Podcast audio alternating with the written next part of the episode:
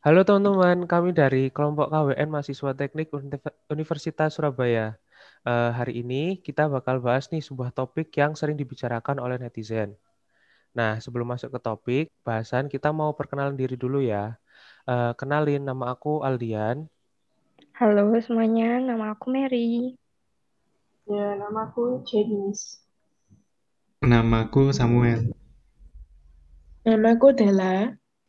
Nah, uh, di masa pandemi ini kita kan banyak banget ya disuguhkan tentang berita mengenai vaksin yang akan diedarkan di Indonesia. Uh, kalian semua juga pasti udah tahu tentang berita hoax yang banyak beredar di platform medsos seperti WA Group, Facebook, Twitter, dan lain-lain. Nah, maka dari itu, uh, hari ini kita bakal diskusiin tentang masalah atau kasus hoax yang beredar di masyarakat. Uh, sebelumnya, biar lebih menarik nih, uh, aku bakal bacain dua kasus hoax yang sedang terjadi di era pandemi Indonesia beberapa bulan belakangan ini. Uh, kasus yang pertama uh, yaitu vaksin Sinovac yang mengandung bahan pengawet berupa boraks. Uh, sedangkan kasus yang kedua yaitu vaksin Sinovac yang bisa mengubah DNA manusia. Nah, aku mau tanya nih ke teman-teman ini, uh, gimana sih tanggapan kalian bertiga menurut kasus tersebut? Mungkin bisa ditanggepin dari Kak Jenis. Hmm, ya, kalau menurutku ini lucu sih kalau orang bisa percaya berita-berita yang kayak hoax kayak gitu. Berarti kan mereka kurang paham nih sama tentang medis. Kan yang namanya vaksin pasti sudah diuji pasti sebelum disebarkan ke masyarakat sudah melewatkan melewatkan melewati pengujian yang lama. Jadi nggak bisa dipercaya gitu saja. Apalagi kan nggak ada bukti tertulisnya nih kalau vaksin ini mengandung boraks atau dapat mengubah DNA manusia. Oh oke. Okay. terus kalau dari kak Samuel gimana nih pendapatnya? Kalau tanggapanku sih ya mungkin intinya itu beritanya itu nggak ada bukti nyata tapi malah menyebarkan hoax. Padahal kan ya media itu harus dukung program pemerintah supaya semua masyarakat tuh mau divaksin. Itu aja sih menurut saya. Oke, terus kalau dari Kak Dela gimana tanggapannya? Harusnya media tidak boleh menyebarkan berita-berita yang belum ada buktinya. Jadi menurut saya seharusnya media itu mengikuti dan mendukung program dari pemerintah. Oke, berarti uh, bisa aku simpulin kayak kalian bertiga ini semuanya nggak setuju ya sama berita hoax. Karena kan belum belum ada buktinya, terus kayak uh, nggak ada apa ya bukti nyatanya kalau memang ada yang kayak gitu. Tapi masyarakat udah berani nyebarin gitu ya? Iya. Oke. Iya iya. Nah, dari pendapat kalian di atas, uh, kalian kan bilang nih kalau nggak setuju, nggak percaya dengan berita hoax. Nah, aku mau tanya nih ke teman-teman, uh, tapi kenapa ya uh, berita hoax ini masih ada aja yang percaya dan masih bisa sebar gitu? Uh, menurut kalian, uh, berita hoax ini salah dari platformnya atau salah dari orangnya ya? Uh, mungkin pendapat dari Kak Jenis nih, gimana? Ya, kalau dari saya, yang salah itu dua-duanya, platform sama orangnya. Nah, oh, itu kenapa ya?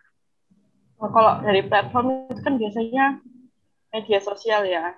Media sosial ini tuh kan sebagai mediumnya, di mana informasi-informasi yang tersebar itu tidak disaring terlebih dahulu. dahulu. Jadi hoax-hoax ini tuh bisa tersebar dengan mudah. Jadi orang bisa suka bebas sekali untuk menyebarkan berita-berita.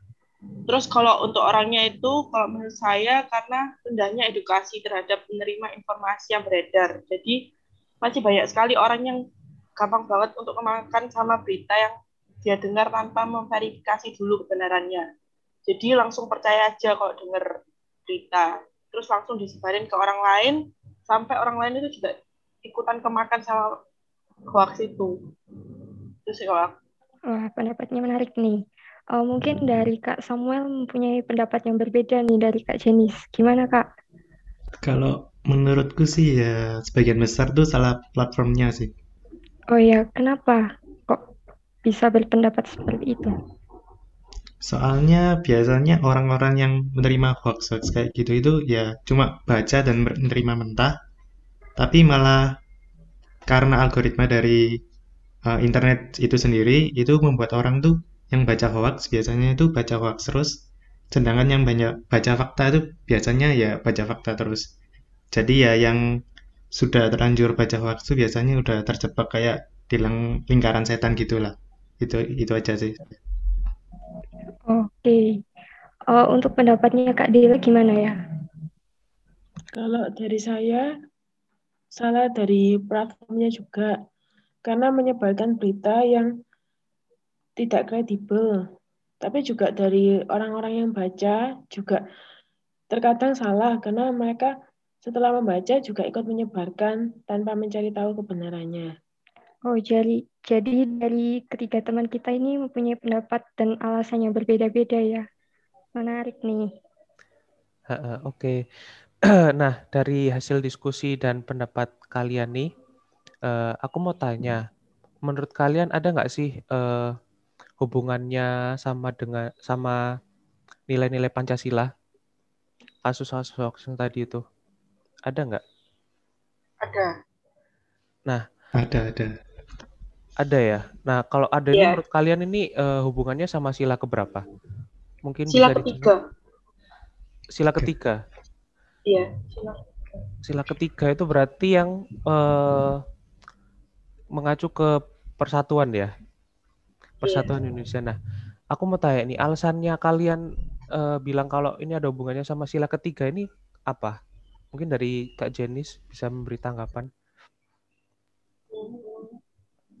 karena kan orang-orang ini pasti tiap orang kan pasti punya pendapat yang berbeda dengan dengan hoax ini mengenai hoax.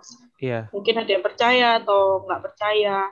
Uh-uh. Terus kan orang-orang ini yang menyebarkan hoax ini kan bisa juga menyebarkan kebencian yang ditujukan untuk menghasut. Nah ini itu bisa banget untuk menyebabkan perselisihan antara masyarakat. Jadi oh. bisa merusak persatuan. Padahal udah jelas kalau hoax itu kan palsu, tidak benar. Oke, oke. Terus kalau dari Samuel mungkin ada tanggapan?